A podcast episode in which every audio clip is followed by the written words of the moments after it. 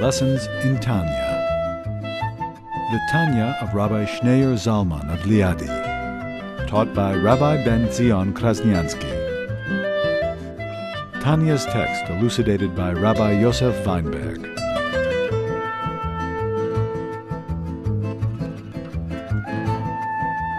Everyone has a moment of truth when your true core and essence emerges. We can go through our entire lives believing that we know who we are. We know what's important to us. We know what matters to us. We know what engages our attention, our conscious lives. But then we have a moment of truth when our inner core and essence emerges. And we may discover, to our surprise, that that truth, that that we thought was important to us, matters to us, really at the end of the day doesn't really matter that much. And that part of our life we had no time for, we neglected, we paid no attention to, that is our true core and essence. To use a human analogy, if you ask a person from 1 to 10 how important is health in your life, the answer is 10 being the most important, number 11, the most important thing in your life. The proof is in the pudding, God forbid your health is challenged, you lose your health, there's nothing you won't do to regain your health. You'll bankrupt yourself. You'll undergo the most painful procedures, anything to restore your health. So we know for a fact being healthy is the most important thing in your life. But the fact is that most people actively lead unhealthy lives. 80% of the people 80% of the time actively lead unhealthy lives. We don't eat healthy, we don't take care of ourselves. When I know for a fact that being healthy is the most important thing in our life. But it's only when we reach a moment of truth. Because that's the human condition. The human condition is immaturity. We're not really in touch with ourselves. We know vaguely, fuzzy, behind, subconsciously, we have a vague feeling that being healthy is important to us. But it has no impact in our lives. It has no effect in our lives. It doesn't change us. It doesn't inspire us. It doesn't move us to change our behavior. But then there comes a moment of truth. If God forbid a person discovers that he's challenged, he's, he's challenged, his health is challenged. And suddenly, you know, they did a test with people who were struggling with addictions and they couldn't overcome their addictions. And then when they found out that they were threatened with a terminal illness, overnight, their addiction was gone. What happened? What happened was they reached a moment of truth. When you reach, everyone has a threshold in their life. When you reach a moment of truth, when you can't kid yourself anymore, when, it's, when life gets real, you know, there's no time for games and for delusions and for foolishness. This is real. Your life is at stake. Whom are you kidding? I'm going to delude myself that every puff of every puff of smoke that I take is not harming me. Every bit of junk food that I eat is not harming me. I mean, whom am I kidding? So there comes a moment when you stop kidding yourself. And then that core, that essence emerges. So everyone has a moment of truth, and the person can go through his entire life. Why is it that only, unfortunately, many families who are don't get along, and then there's a moment of truth. There's a death in the family, and and they discover the depth of that relationship, the depth of that connection that was buried maybe for decades, but it's there. It's dormant. It's there. But it was buried, forgotten. In the tumult of life, in the rush of life, we just forget. But then there's a moment of truth when that truth just emerges you can't deny it anymore. You can't run away from it. You can't pretend it comes out. And it's full clarity and it's full sharpness. And the same is true regarding our Jewishness. Many Jews will tell you, I'm a good Jew at heart. But then there comes Or I'm Jewish, I'm born Jewish, I have blue eyes and I'm Jewish, so what? But then there comes a moment of truth. Everyone has a threshold. When you can no longer deny your Jewishness, and you can no longer pretend that it doesn't matter, or that it's inconsequential, or that's irrelevant in my daily life. It suddenly becomes the core, your essence, the most critical thing in your life.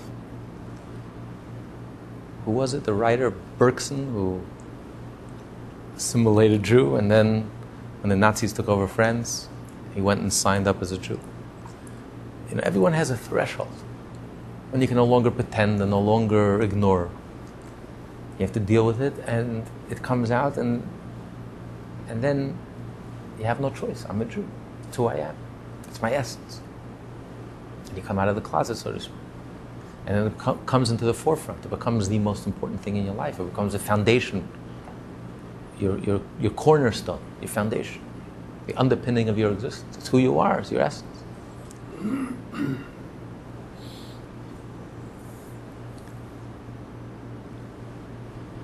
and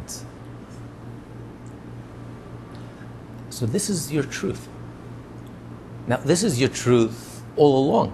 Crisis can only reveal what's there. Crisis doesn't create anything.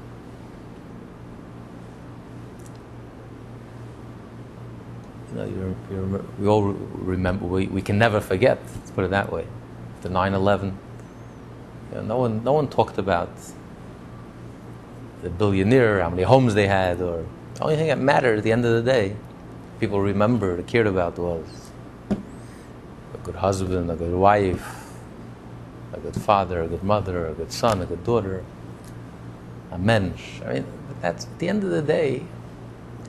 There are moments of truth when you realize that everything you've been preoccupied with, and been engaged with, and took up all your time and energy, you had no time and energy left for anything else. You have no time for your family. Well, that, at the end of the day, that's all that matters. Who cares? I'm not going to hug you at the shake case when you're 90 years old. Who cares? Your business associate is not going to keep you company. So everyone, there, everyone has a moment of truth. And what is the truth of a Jew? Truth is truth of a Jew is that being Jewish is the most important thing in our life. Because a Jew is ready to make the ultimate sacrifice for his Jewishness. When push comes to shove, if it's a question of writing your name down as a Jew, or saving yourself by writing yourself down as, as I'm a Jew, it's who I am. I'm not going to deny who I am. It's my essence. Can't deny who I am. That is death. For a Jew to deny who you are, that is death. That is, this is who I am, it's my essence. That is life. And a Jew is ready to sacrifice his life for his Yiddishkeit, which tells me that that is your truth.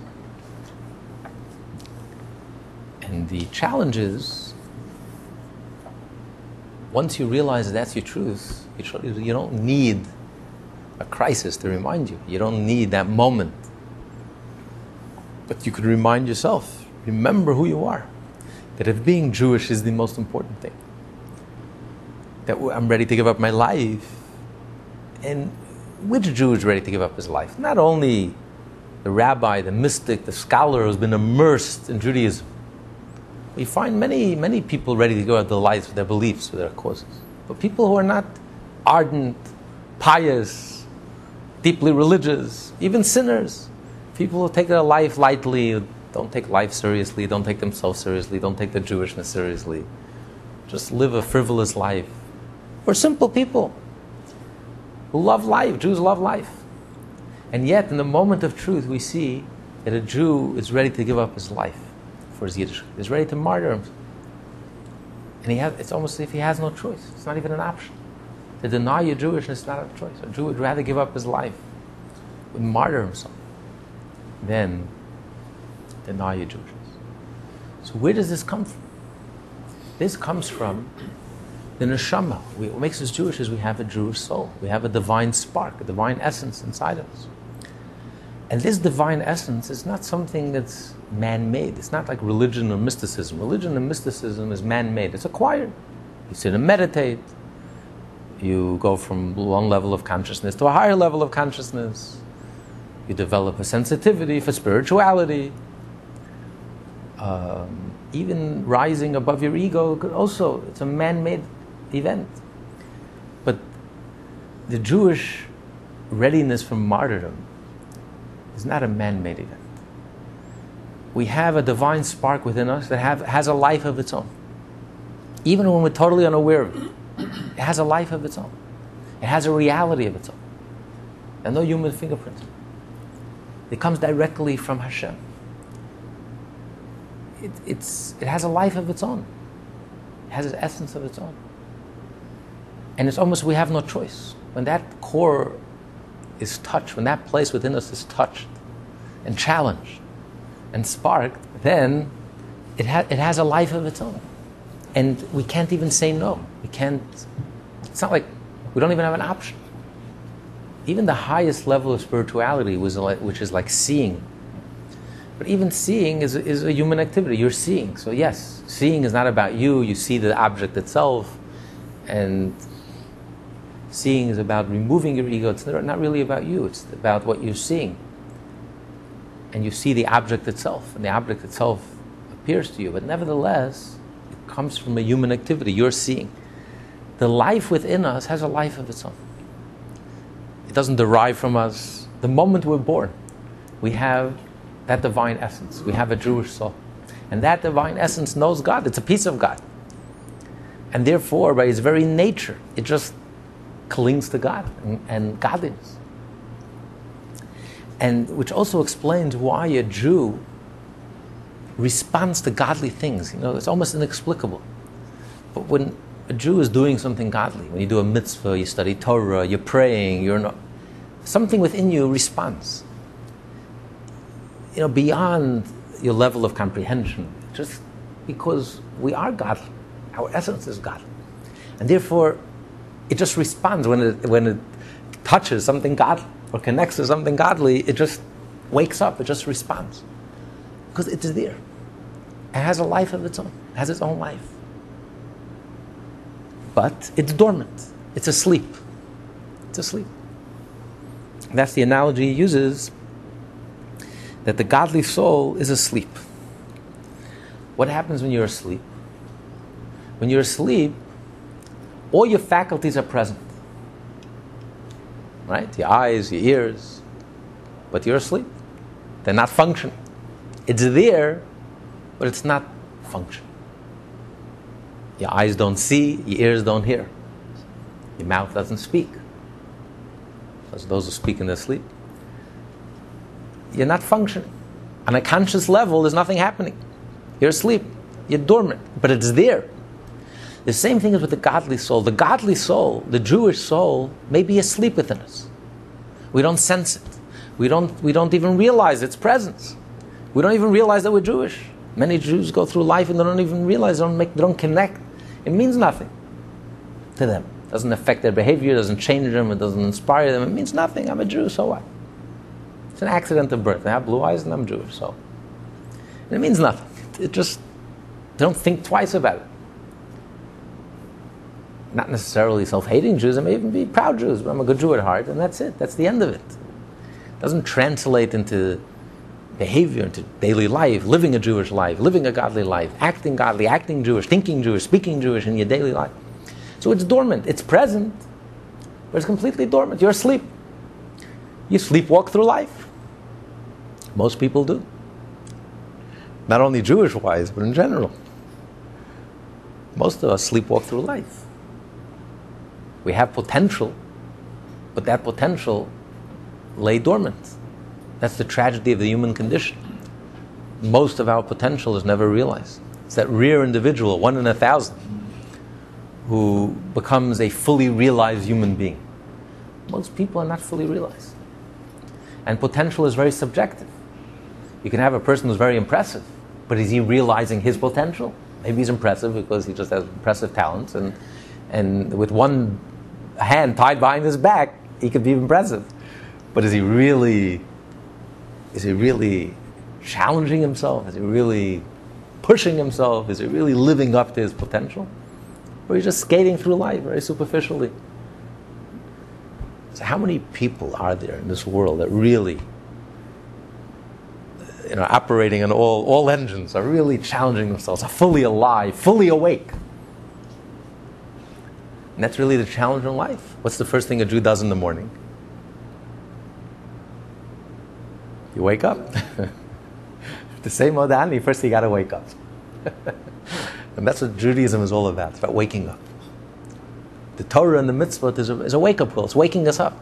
It's waking us up to ourselves. Stop sleepwalking. Be in touch with yourself. Be in touch with that core, that essence, that pintele yid, that divine spark. It's located at the center of your being. That's your essence. That's your nature. That's who you are. Wake up. Be in touch with yourself. Be real. Be consistent. Be connected. Every moment of your life, every day of your life, every everything that you say, speak, or act should be consistent. Should reflect your true self, your truest self, your deepest self, your your core, your essence. How many people can say that in life? That's, that's liberation. That's freedom. You know what freedom is? Freedom is to actualize your potential, to be true to yourself. Freedom is not about freedom of freedom from obligations or freedom from responsibilities or freedom from effort. That's not, that's not freedom. Slacking is not freedom. Freedom is being free to be yourself. And that takes effort, that takes hard, hard effort, but that's the most rewarding thing in life. When you act and live a life that's consistent with who you really are, that is, that, that is the greatest freedom. So it's all about waking up. But most of us go through life, and we do sleepwalk through life. So the divine spark, the divine essence within us is asleep. But then there is another level, which he calls exile. There's a big difference between exile and sleeping. What's the difference? When you're asleep, there's no one controlling you. You're asleep. You're just not awake.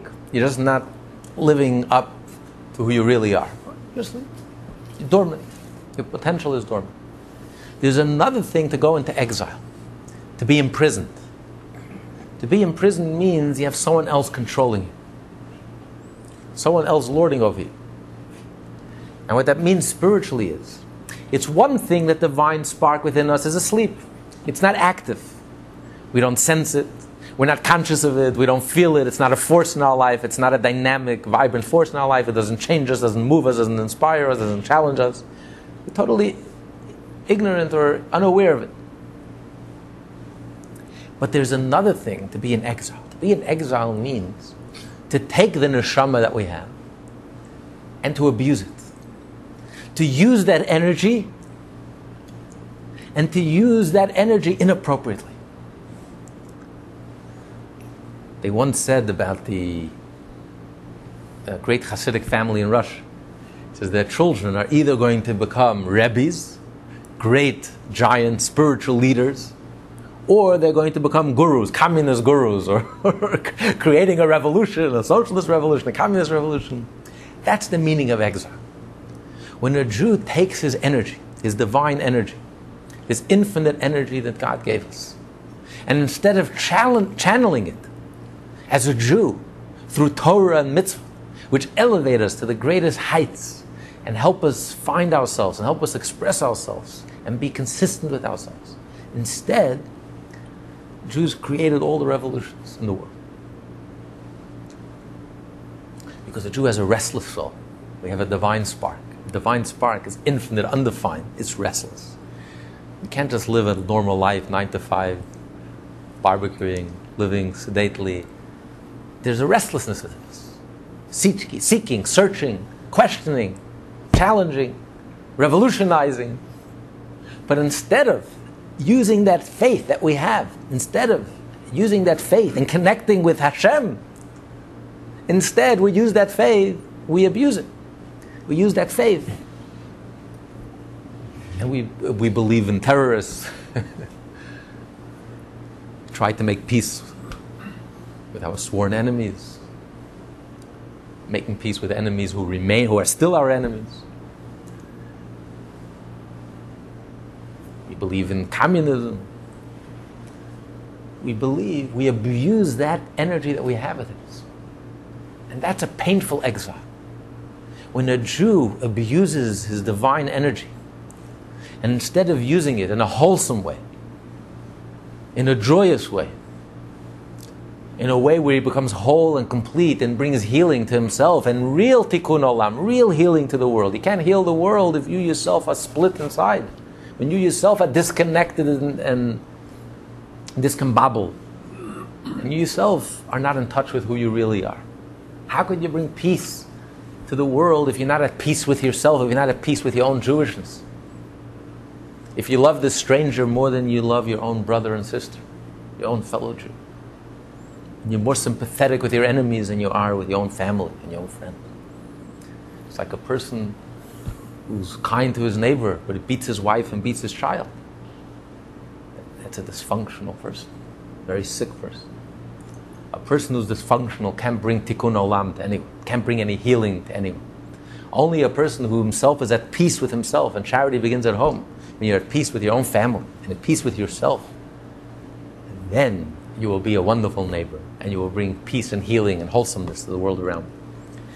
So, this is abuse, this is exile, this is very painful. When a Jew uses his Jewishness to love the entire world, without realizing why do I love the entire world? Why do I care about the whole? Why are we the first ones to evacuate the Vietnamese or to help the world in every corner of the world? Because of our Jewishness. So instead of denying who you are, instead of being embarrassed or ashamed of who you are, celebrate. Realize how precious it is. That because you're Jewish, because you believe that this is God's world, and because you believe every human being is created in the image of God, that's why we care about the whole world. But don't use that as a reason to deny your Jewishness. On the contrary, that should be a reason, a cause to celebrate who you.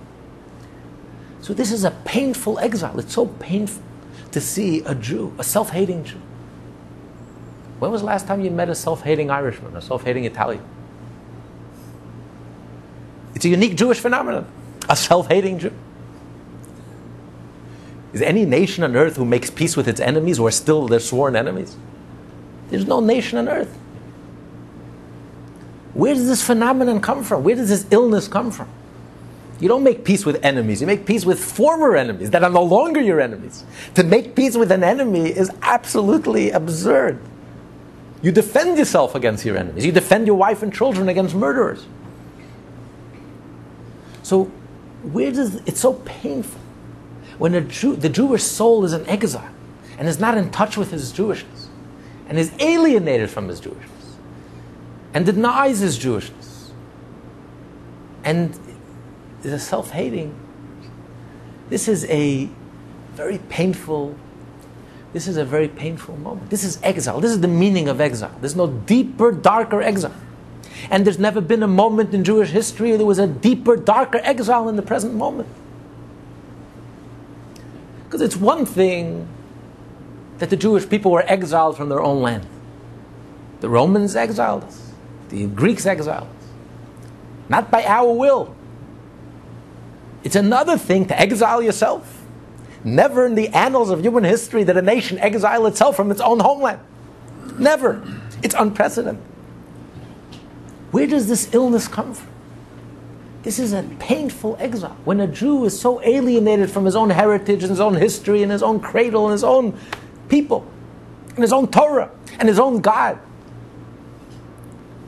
Is there a more painful exile? Yes, we're the most affluent generation of Jews that ever lived. But this is a soul exile. This is a spiritual exile. A deep, dark exile. It's, it's like the um, like a Stockholm syndrome. There were Jews who collaborated with the Nazis, capos. Is there a more painful, more painful exile than a person who identifies with his tormentors? When a person loses his identity and loses his pride and loses his genuineness and channels all that energy that genius and that brilliance and that energy and that life force and that vitality for foreign causes, alien causes, causes that, may, that are detrimental. Tomorrow night we're celebrating Yud Beis Tammuz, the holiday of liberation of the previous Lubavitcher Rebbe, 1927, 80 years ago, was sentenced to death by Stalinist Russia, and miraculously he was totally released. Three weeks later, he was totally released in the 12 days of Tammuz. It was the first major defeat of the Soviet Union, which planted the seed for the ultimate demise of the, of the Soviet Union. Who was the instigators behind this exile, behind the arrest of the previous Lubavitcher Rebbe? It was the Jewish communists, the Evsektsia.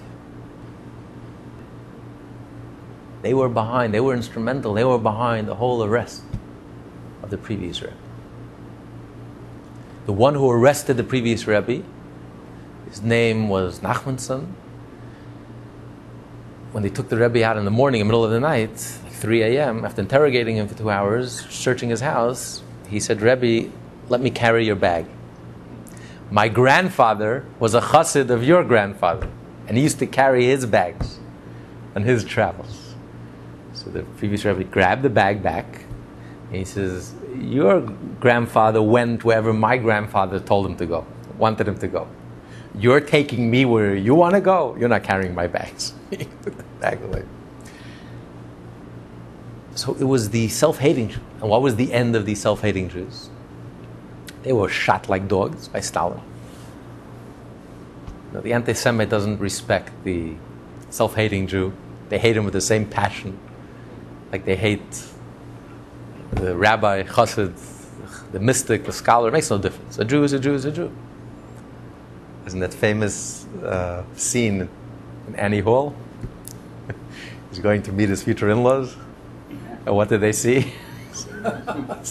they see Woody Allen with their shtreimel, the long beard.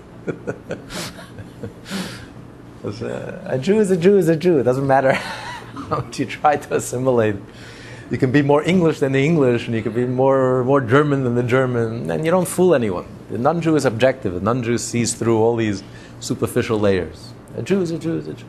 What makes us Jewish is we have the Jewish spark, we have the Jewish soul.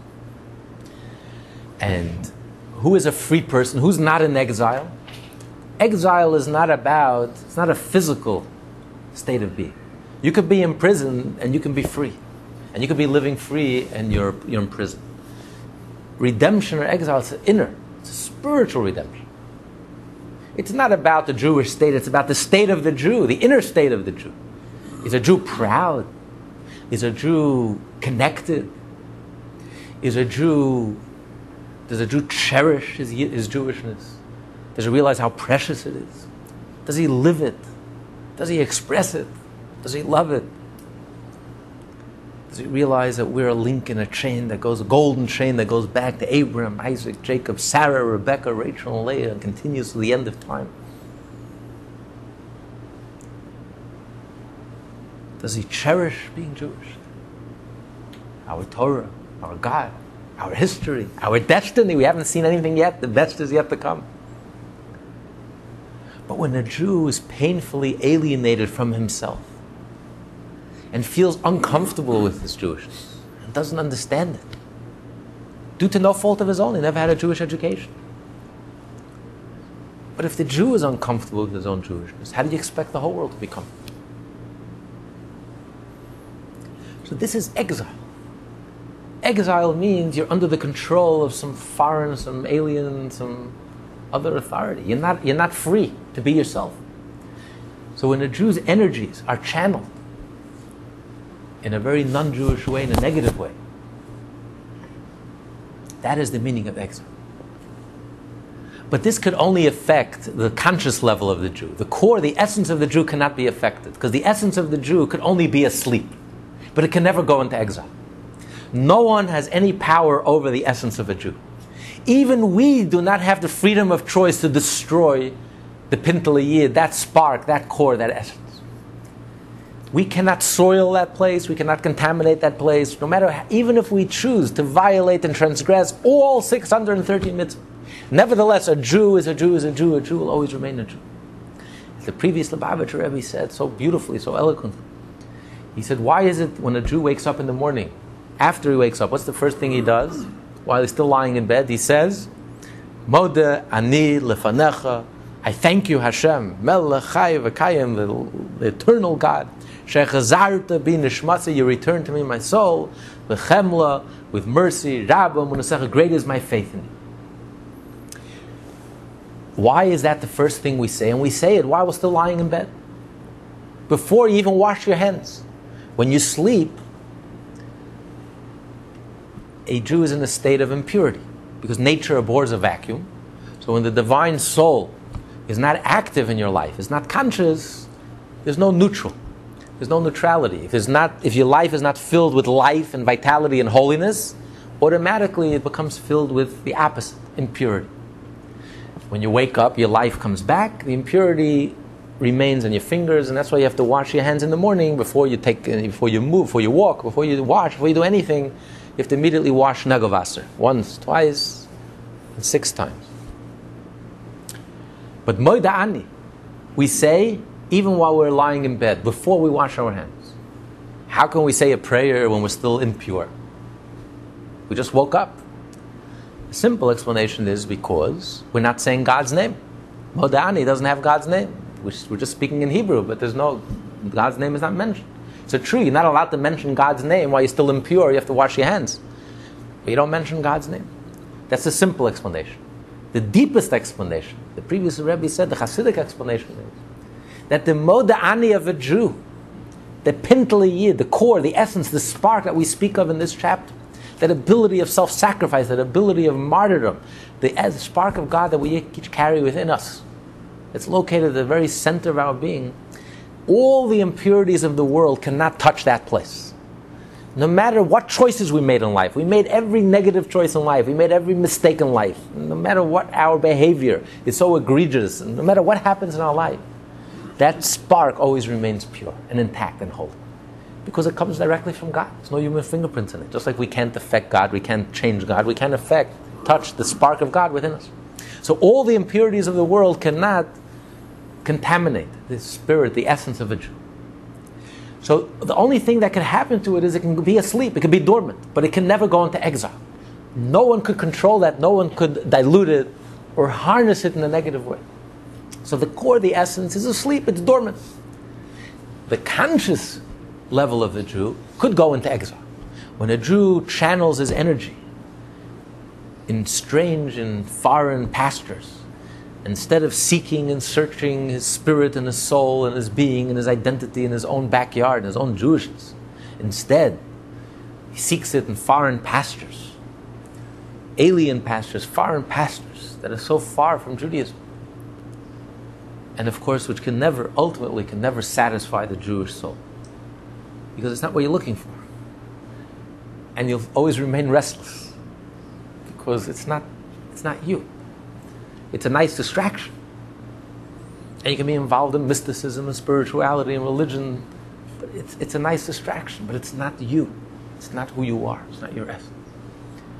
The only thing that can satisfy a Jew's insatiable appetite, a Jew's insatiable hunger, godliness, is studying Torah every word of Torah, every letter in the Torah, studying the Torah, the written Torah, the oral Torah, the soul of the Torah, and doing the mitzvot. And praying to Hashem. And doing the mitzvot. Acts of goodness and kindness and all the mitzvot. Between man and man and between man and God. That's the only thing that can satisfy this deep, innate, inherent urge and hunger and need that a Jew has. Deepest needs. But we get distracted. Just like a person gets distracted with materialism, and he's, he's so caught up in his acquiring, amassing money, power, fame, that he's not paying attention, he's not listening to his inner conscience, his inner voice. A person get distracted with spirituality also. With Buddhism and Hinduism and Jubus, and you get all distracted with all types of things. But you are not listening, you're not paying attention to that pintele yid, that core, that essence, that part within us that can never go into exile, that can only be dormant, but is always there, and at a moment's notice can come roaring like a lion. That's why it says in this week's Torah portion the only Torah portion that's named after an anti Semite who tried to annihilate the Jewish people, like a Hitler. And in this Torah portion, we find the greatest prophecies about the future of the Jewish people, the greatest prophecies of Mashiach and Bilam, by Bilam. And he compares the Jewish people to a crouching lion. Just like a lion, the lion is crouching. Yes, maybe a Jew is in exile. He's crouching, you don't see his power, you don't see his strength, you don't see the divine, you don't see his divinity, you don't see the godliness, you don't see the holiness, you don't see the wholesomeness.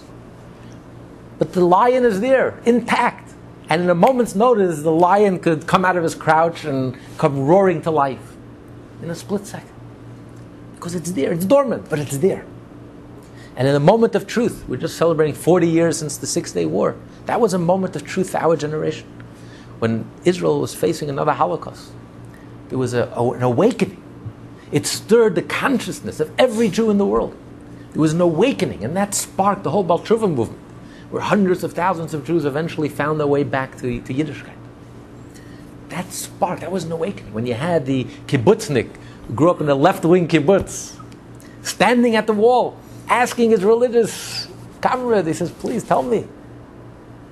Tell me a Jewish prayer. I don't know any Jewish prayer. He says, Say the Shema. I don't know the Shema. Please read it for me and I'll say it with you. And he said the Shema, and we have the picture. He's crying like a baby. Inexplicably, couldn't even explain it to himself. I grew up an atheist. I grew up with aggressive atheism. I grew up with a self-hating, to be a self-hating Jew. I grew up eating bread on Pesach, eating chazer on Yom Kippur. Hashomer Hatzair. And here I am crying like a baby when the wall was liberated. How do you explain it? Can't. It's divine, it's biblical, it's a miracle. Because it's there. The lion is there, the, the, it's dormant, it's asleep. But in the moment's notice, when something touches you so deeply, when you reach a threshold, a moment in your life, it wakens, it wakes up, it's there. And you can't even explain it. You don't even know where it comes from. It has a life of its own. It just has a life of its own. And you feel drawn and connected, and you feel Jewish and, and powerfully connected. So much so that you're ready to make the ultimate sacrifice. Push comes to shove. If you had a choice to deny your Jewishness, not you would rather give up your life. 95% of Jews, all walks of life, not only saints and scholars and rabbis and mystics, simple people, cobblers, tailors, prostitutes, thieves. In the moment of truth, if you were put to test, are you going to deny your Jewishness? You would rather give up your life. It's not a choice, it's not an option. It has a life of its own. I'm a Jew. How can I give up my Jewishness? It's who I am. I can't deny who I am. That is death to me. To deny who I am, that is death. Being Jewish, that's life. That's everything. That's the core and essence of your being. And once you awaken that point within you,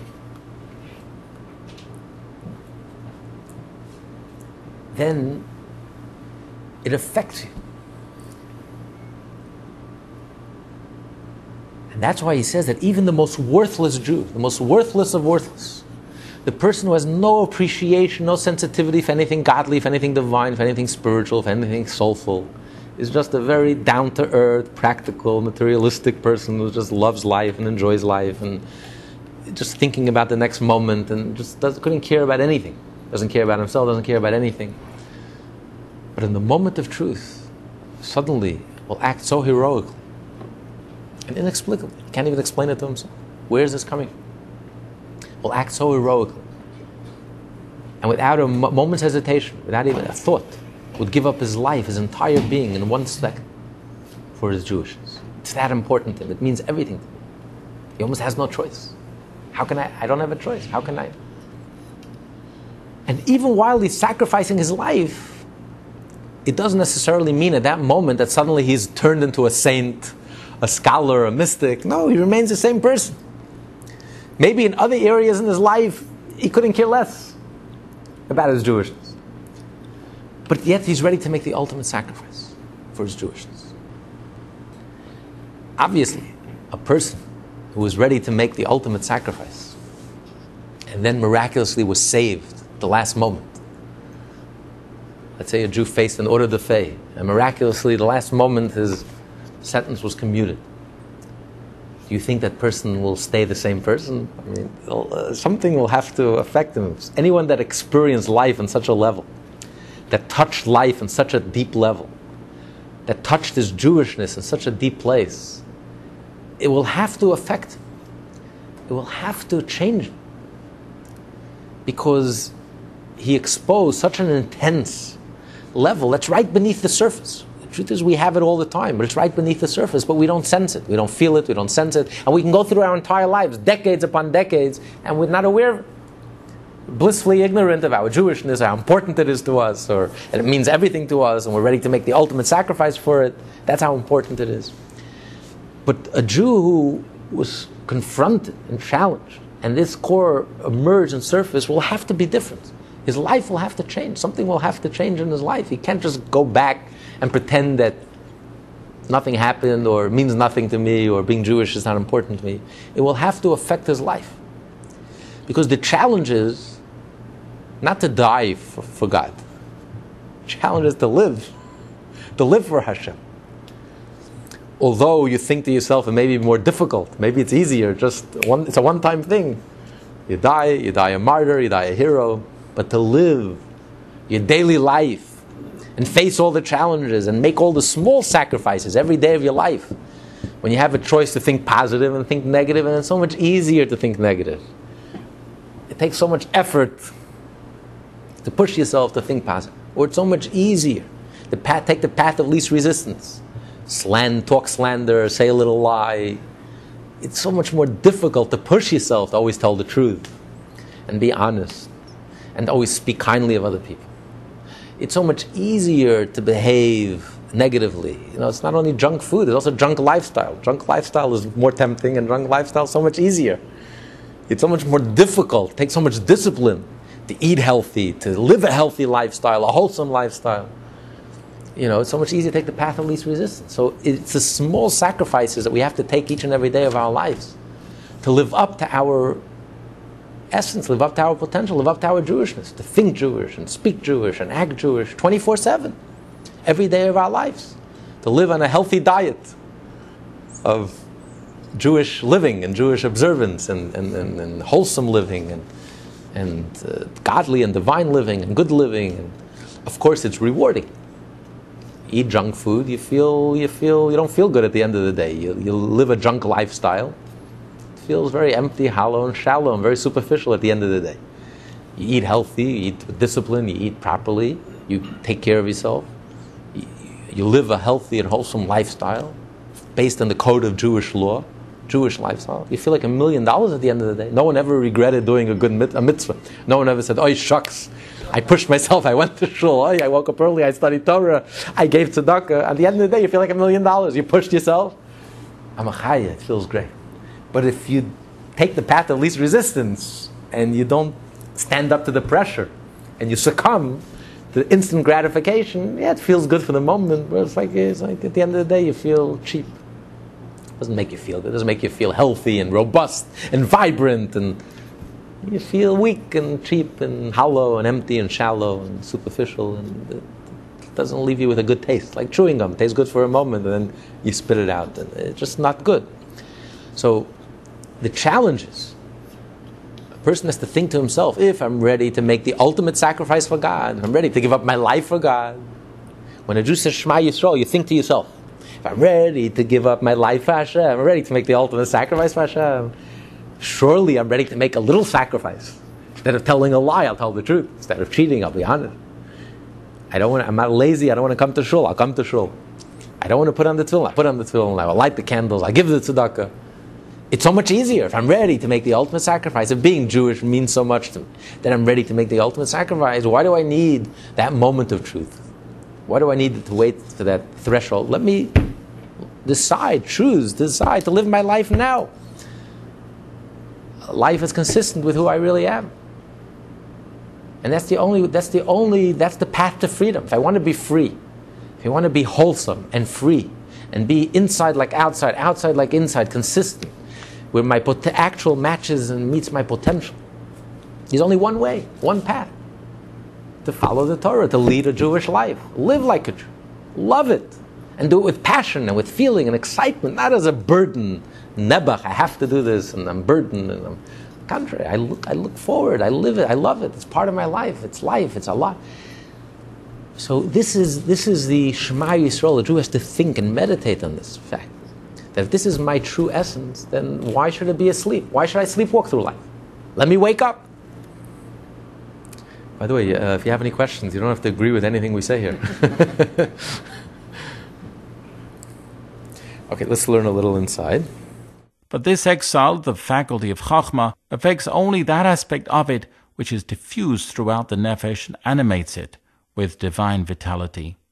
Being in exile, it is unable to pervade the entire soul, and through it the entire body, with a feeling of self nullification before God characteristic of Chachma. Thus, in this state of exile, it is unable to prevent one from sinning.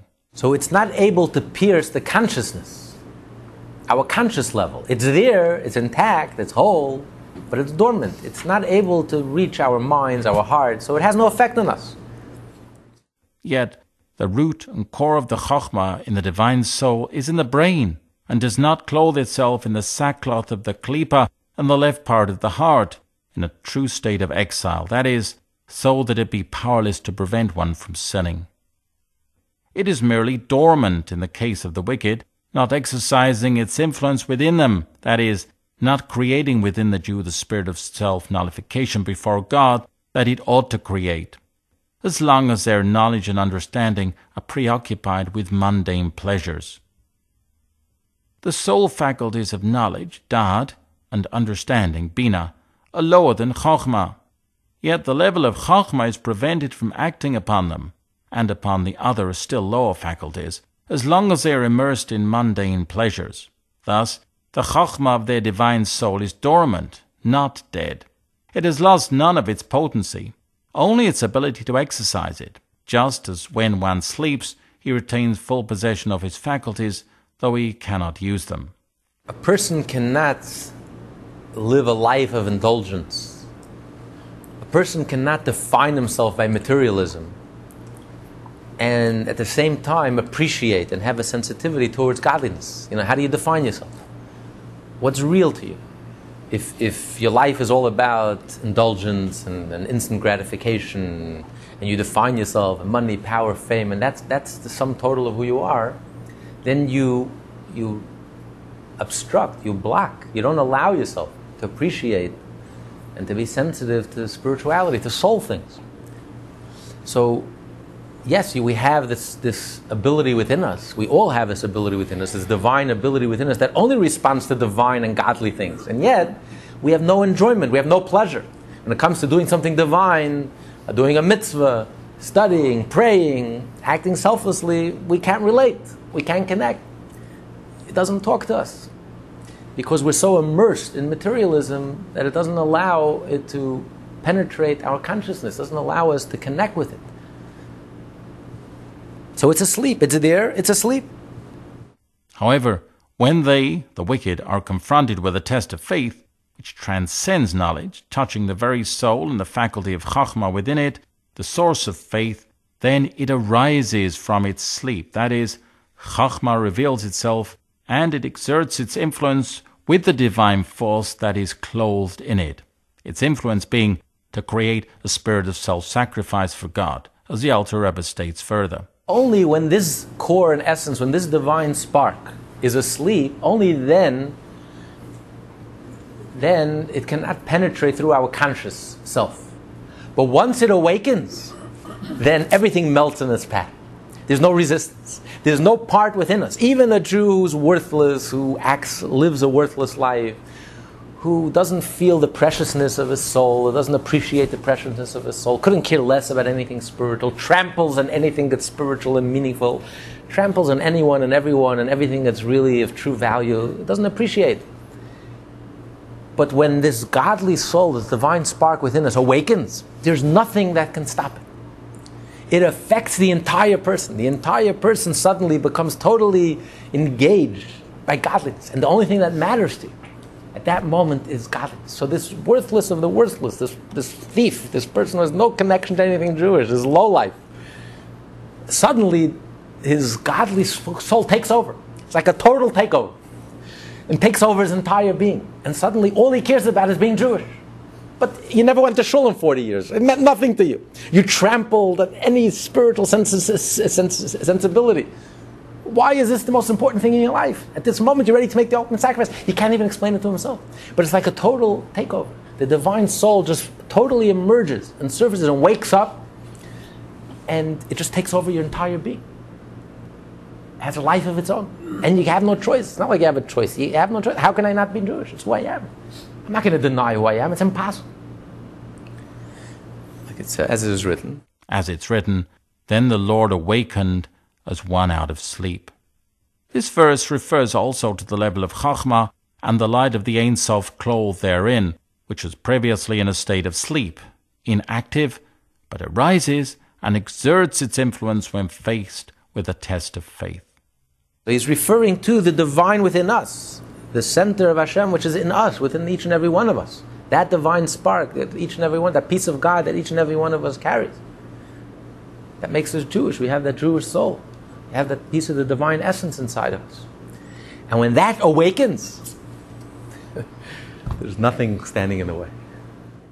The revelation of Chokhmah leads even the sinner to withstand the test of faith in God without any reasoning or knowledge that he can comprehend which would motivate him to sacrifice his life and to prevail over the klipot and over his desires toward worldly matters, both permitted and forbidden, which he was accustomed to indulge and even to despise them.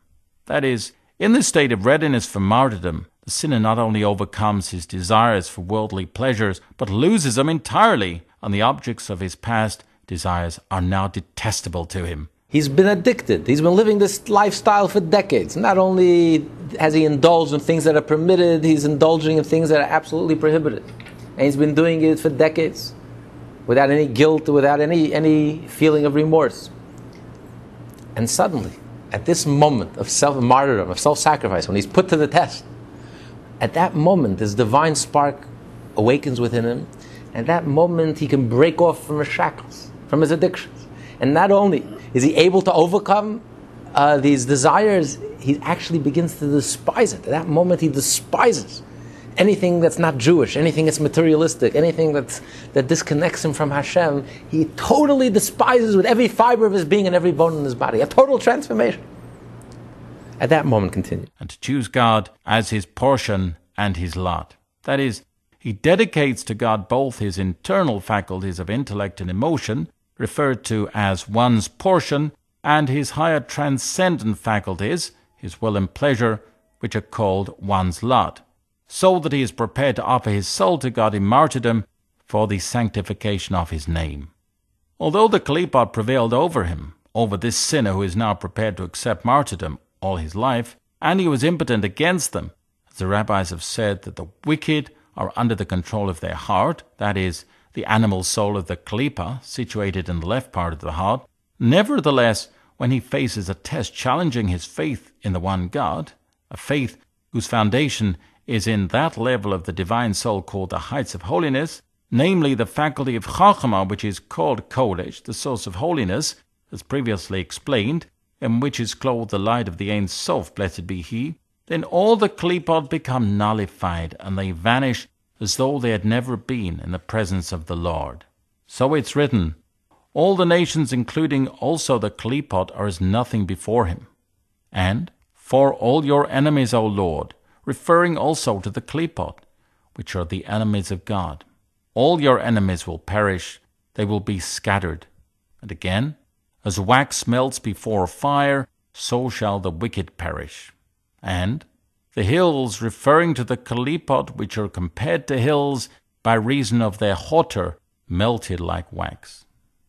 All these verses illustrate how the Klipot vanish when the light of God found in the Chokhmah of the divine soul reveals itself. Therefore, despite the fact that Klipot always had the upper hand over a sinner, he is able to overcome them when his faith is challenged. We thus see that every Jew has an inherent ability to overcome temptation by virtue of his soul's hidden love of God, originating in its faculty of chokhmah. He need merely arouse it. Now, Alter Rebbe is going to explain. He, he set out four questions. He says, Where does this love, hidden love that each and every Jew has within them, where does it come from? And um, what level is, that, is it in the soul? What is the what does the person want? What is the person looking for? What's the content of this love? And where where does fear come into the picture? Awe of God, fear of God. So he explained, and with this he explains the verse, which is the foundation of the Tanya, that being Jewish is something that's very close to each and every Jew. It's the most natural thing for each and every Jew, no matter who they are, where they are, whatever station they are in life, whatever circumstances they find themselves. It's the most natural thing in the world for any Jew to be Jewish. Why? Because this is your core, this is your essence. Even if you don't have the ability to meditate, and even if you don't have the, the mind and the zitzfleisch, and it's just natural, it's innate, it's inherent. Right beneath the surface, each and every one of us inherits our Jewishness. Unlike religion, religion, you don't inherit religion, but a Jew inherits his Jewishness. It's biological. You inherit your Jewishness because it's your core, it's your essence. We inherit it from Abraham, Isaac, and Jacob, Sarah, Rebecca, Rachel, and Leah, because their Jewishness touched the very core and essence of their being. And this is the level of Chachma, the level, the highest level of the Jewish soul that each and every one of us contain, which is a vessel for the infinite light for Hashem. And he just finished explaining what is the purpose, what is the content of this love that we have for Hashem. What are we looking for? The answer is we're not looking for anything in return. We're not. we just are connected with God. It's not a. It's not a possibility for us to be dis, disconnected with God, even though we're ready to sacrifice our soul. We're going to cease to exist. And the ultimate drive, the most natural drive of everything that exists in this world is self-preservation. To continue your existence. Everything in this world is motivated by self preservation. From the angel to the religious mystic to the amoeba, everything is about self preservation. The question is, what is that self?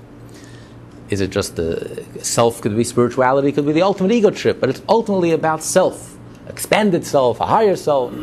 The Jew, Jewish martyrdom is about self sacrifice. It's giving up yourself, losing yourself, forgetting about yourself. This is unique, it's unprecedented, it doesn't exist in the universe. Where does this come from? It's, and it comes naturally to the Jew because it's our essence, because it has a life of its own. We have a piece of the divine essence inside of us. And now he's going to explain how the awe of Hashem, the fear of Hashem, is all included in this love. How it's two sides of the same coin. And he explains it by pointing out something very fascinating about we know that a Jew, Jews love life. Life is the holiest thing for the Jew. You have to violate all 613 mitzvot, with the three exceptions. You have to violate all 630 mitzvot just to sustain life, even for another moment. That's how precious life in this world is, not the other, the other world, the other life, the afterlife. Life in this world. What are the three exceptions? Idolatry, adultery, and murder. If someone points a gun to your head and says, You must commit murder, otherwise I'm going to kill you, you have to allow yourself to be killed. You have no right to kill another person. If someone forces you to commit adultery, You'd rather die than commit adultery or any sexual relationship that the Torah prohibits, that receives a capital crime, and idolatry. Now, if you think about it, idolatry makes no sense. Adultery makes sense. Torah says you can't commit adultery, so rather die than commit adultery or commit an act that's prohibited. The Torah says, don't, thou shalt not murder. You have no right to save your own life at the expense of someone else's life. Why is that person's blood any redder than my blood?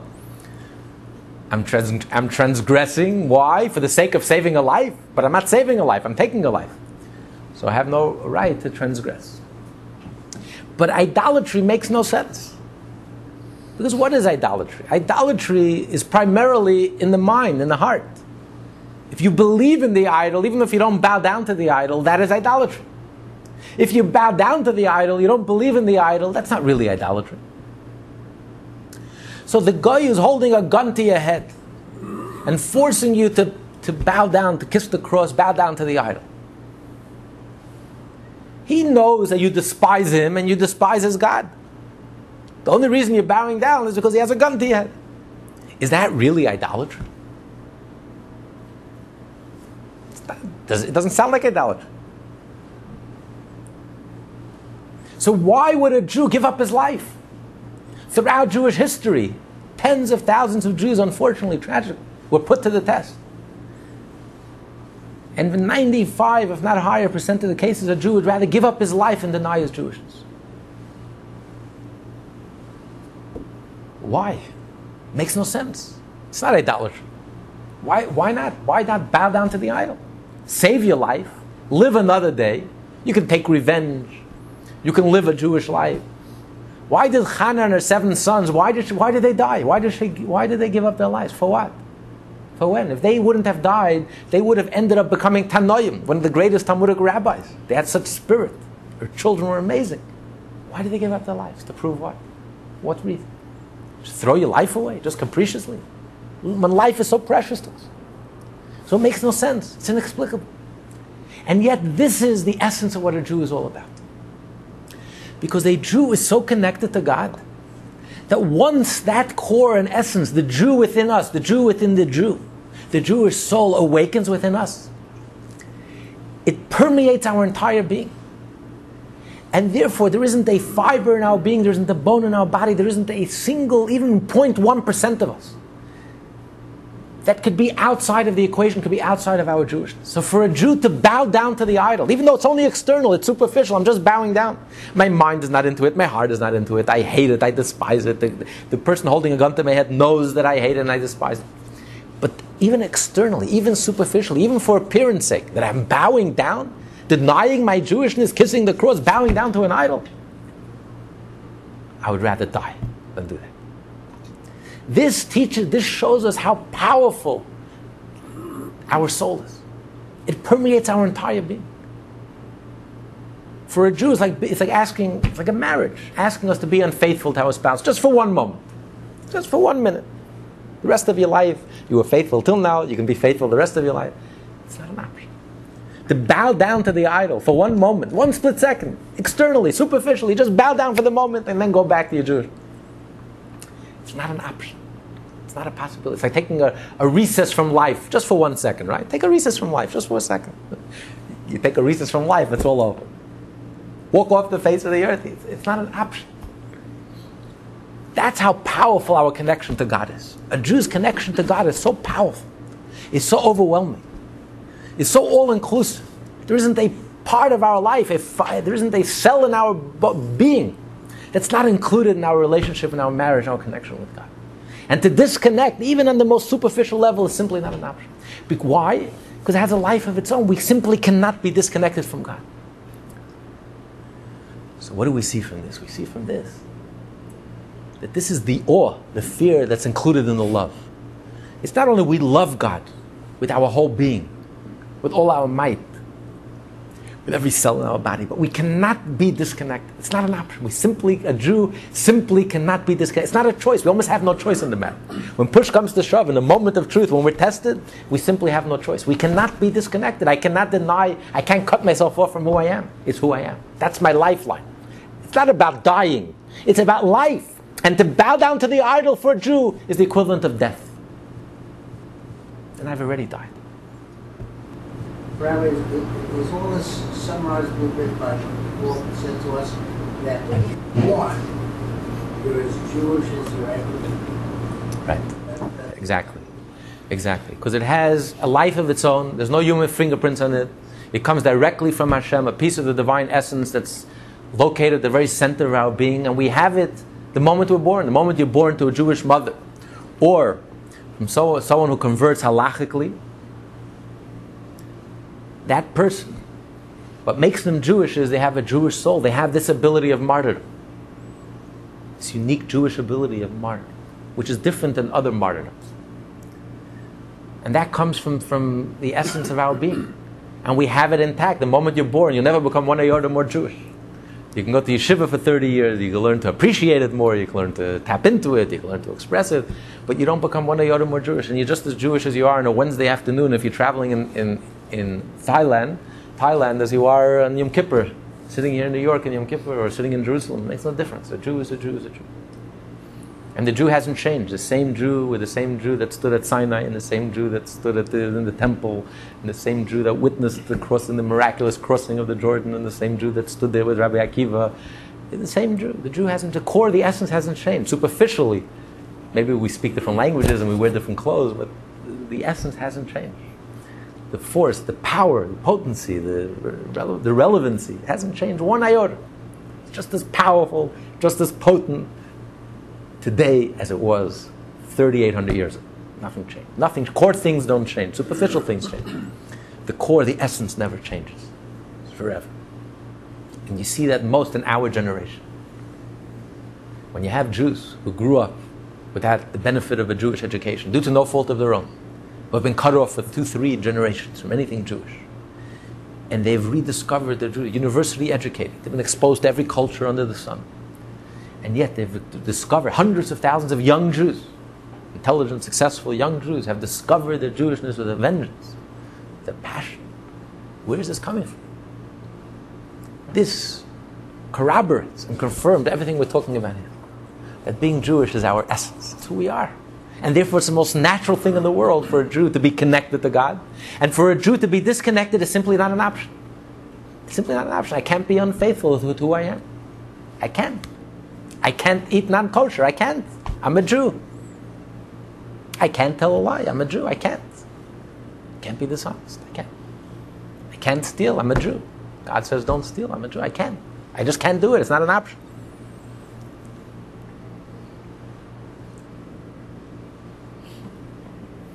But it's, it's dormant. We don't sense it.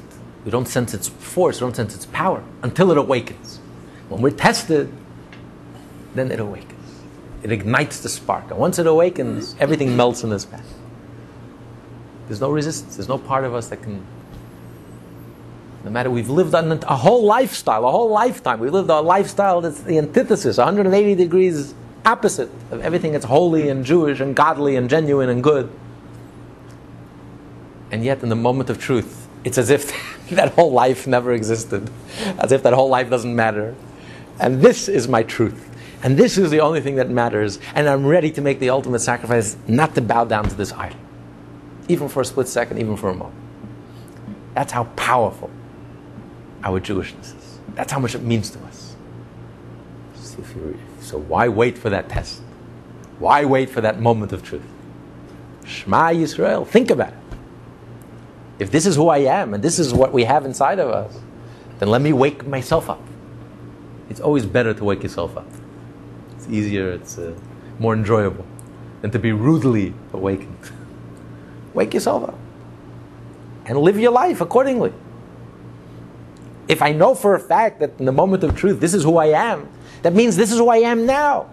Here and now, today, in this moment in my life, in my present moment, wherever I am in life, whatever circumstances I find myself, whatever I'm involved in, this is my truth. Whether I'm in politics or business or art, doesn't matter. This is who I am. No matter what education I had, I didn't have, this is who I am. So I might as well live it, tap into it, express it in a joyous way, and a loving way. Do something Jewish every day in my life. Study a little Torah every day in my life. Do a mitzvah every day in my life. Do an act of goodness and kindness every day in my life. Pray every day in my life. Connect. Celebrate my Jewishness. Cherish my Jewishness. Realize how precious it is and how powerful it is and how potent it is and how meaningful. Okay, let's uh, continue. The Alter Rebbe now goes on to explain how this hidden love also comprises a fear of God necessary in observing the prohibitive commandments.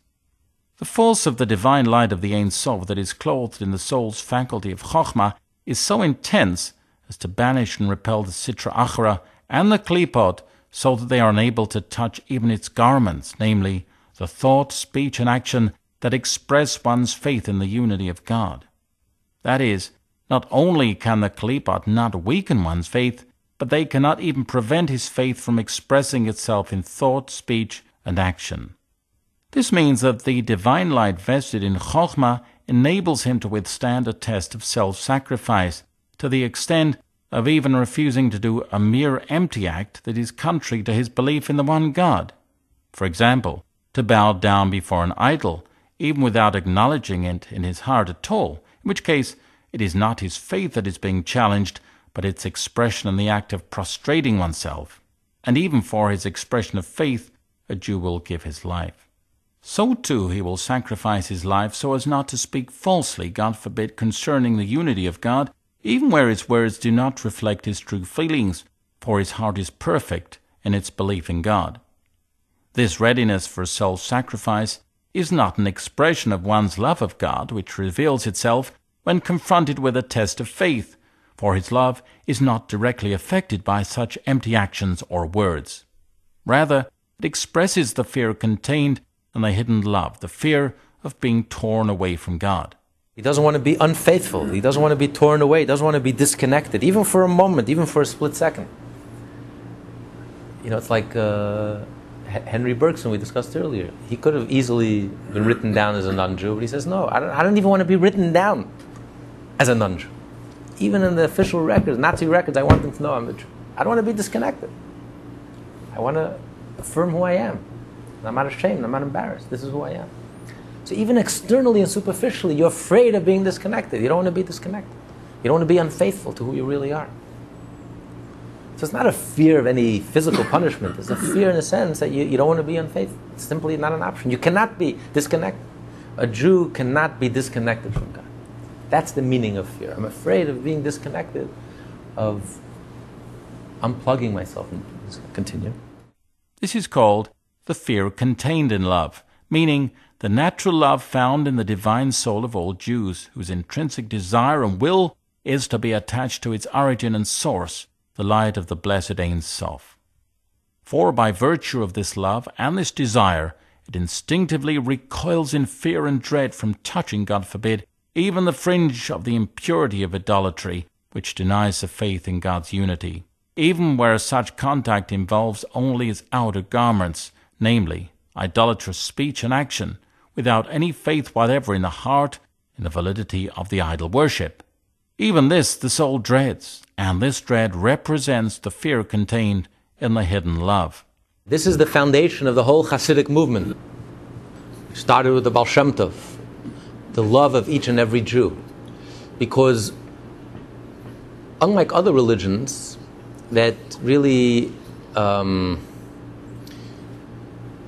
emphasize the greatness of their saints and their mystics and their scholars, in Judaism, we emphasize the greatness of our simple people, the simple Jew, the cobblers, the tailors. Because look, in the moment of truth, who's ready to sacrifice his life? Every Jew, any Jew, no matter who they are. Not only the great rabbis, mystics, and scholars who are steeped in religion and spirituality and mysticism and holiness, simple people. This is where you see a Jew's greatness. It's about that hidden love that's concealed, but it's there. It's dormant, but it is there. It's full force and strength. And that, that's really the greatness. That's why the Baal Shem Tov taught his students. His students were the leading rabbis and scholars of Eastern Europe. And he taught them to respect the simple Jew, to be in awe of the simple Jew, to get out of their ivory towers and to connect and learn from simple Jew. Because look at the greatness that each and every Jew has within them. Look at the soul. The greatness is not a man made greatness. It's not how keen you are intellectually, it's not how intensely you are, how spiritually intense you are, how mystical you are, how spiritual you are. There's something much deeper, much more profound than all of the above. It's the Jew within the Jew, that divine essence, that divine spark that has a life of its own, no human fingerprints in it, it comes directly from Hashem. And you have it in, intact the moment you're born. And it's being, it's your whole being. Your whole being is godly, your whole essence is godly. The simplest Jew is just as connected as the greatest rabbi, mystic, and scholar. And we're all equal. There's no condescension, there's no looking down, there's no categorization labeling one Jew, another Jew. All the labels melt and fall by the wayside. What labels? A Jew is a Jew is a Jew. What difference is there? Reform, conservative, Orthodox, atheist, unaffiliated. A Jew is a Jew. All these labels, artificial labels, including Orthodox, they create artificial barriers between one Jew and the next. What makes us Jewish is the spark that we have within us. And every Jew has it equal. Whether they're aware of it or not whether they acknowledge it or not. And the self hating Jew has it, this has it equally. Doesn't matter Matter of fact, why do you think they're self hating? Because they're Jewish. It's so Jewish. that's, the, that's almost the biggest expression of their Jewishness. So it's all Jews are the equal. The non Jew is aware of it. They don't make any of these, any of these distinctions. A Jew is a Jew is a Jew, and they're right. So this gives you a tremendous love, respect, and sense of awe of each and every Jew. The potential that each and every one of us carries within us. The children of Abraham, Isaac, and Jacob, Sarah, Rivka, Rachel, and Leah, carry such potential, such holiness. And it's there. It's just waiting to be ignited. It's waiting. And we don't need an emergency. We don't need a crisis. We don't need a test to wake us up. The challenge is let's wake ourselves up. Let's do a mitzvah. Let's express our innate, inherent love for Hashem by doing something godly making it a part of our daily life. And also, let's avoid doing anything that's negative, that disconnects us from our Jewishness. A Jew should dread and fear. Why, do, why, do, why should I be unfaithful? Why should I disconnect myself from who I am? And this becomes the motivation for living a full Jewish life. Not only mechanically and by rote, going through the motions and behaviorally going through the mitzvot and doing the mitzvot, but doing the mitzvot with life. Every fiber of your being, every bone in your body, doing the mitzvah with passion, with love, with focus, concentration. The mitzvah should inspire you, the mitzvah should move you. You should eagerly look forward to studying Torah. It should be the highlight of your day. You should look forward to doing mitzvah. Shabbat is the highlight of the week. It's not a day of restrictions, a day of burden. You can't do this and can't do that. In the Jewish calendar, there is no name for Sunday, Monday, and Tuesday. Sunday is called the first day of the week, and Monday is called the second day. The only day of the week that has a name is Shabbos. That's the highlight of the week. It's not like, like the rest of the world where the weekend is a, a day off of R and R to get back to business, to real business. So the main the highlight of the week is Monday through Friday. But you need a little R and R, so you have off two days. In Judaism, it's the opposite. Shabbos is the highlight of the week. Everything else is just a build up, a preparation for. Because uh, when your Jewishness is alive, you're alive as a Jew. You're vibrant. And you're connected. This is one of the most powerful chapters in, in Tanya, and this really explains very clearly foundation of the Tanya, how being Jewish is close to every Jew's heart. If only we were to realize and to wake up and make the connection and realize how important, discover ourselves, discover our true selves. Go on an, an, an adventure, an exploration, discover your real self.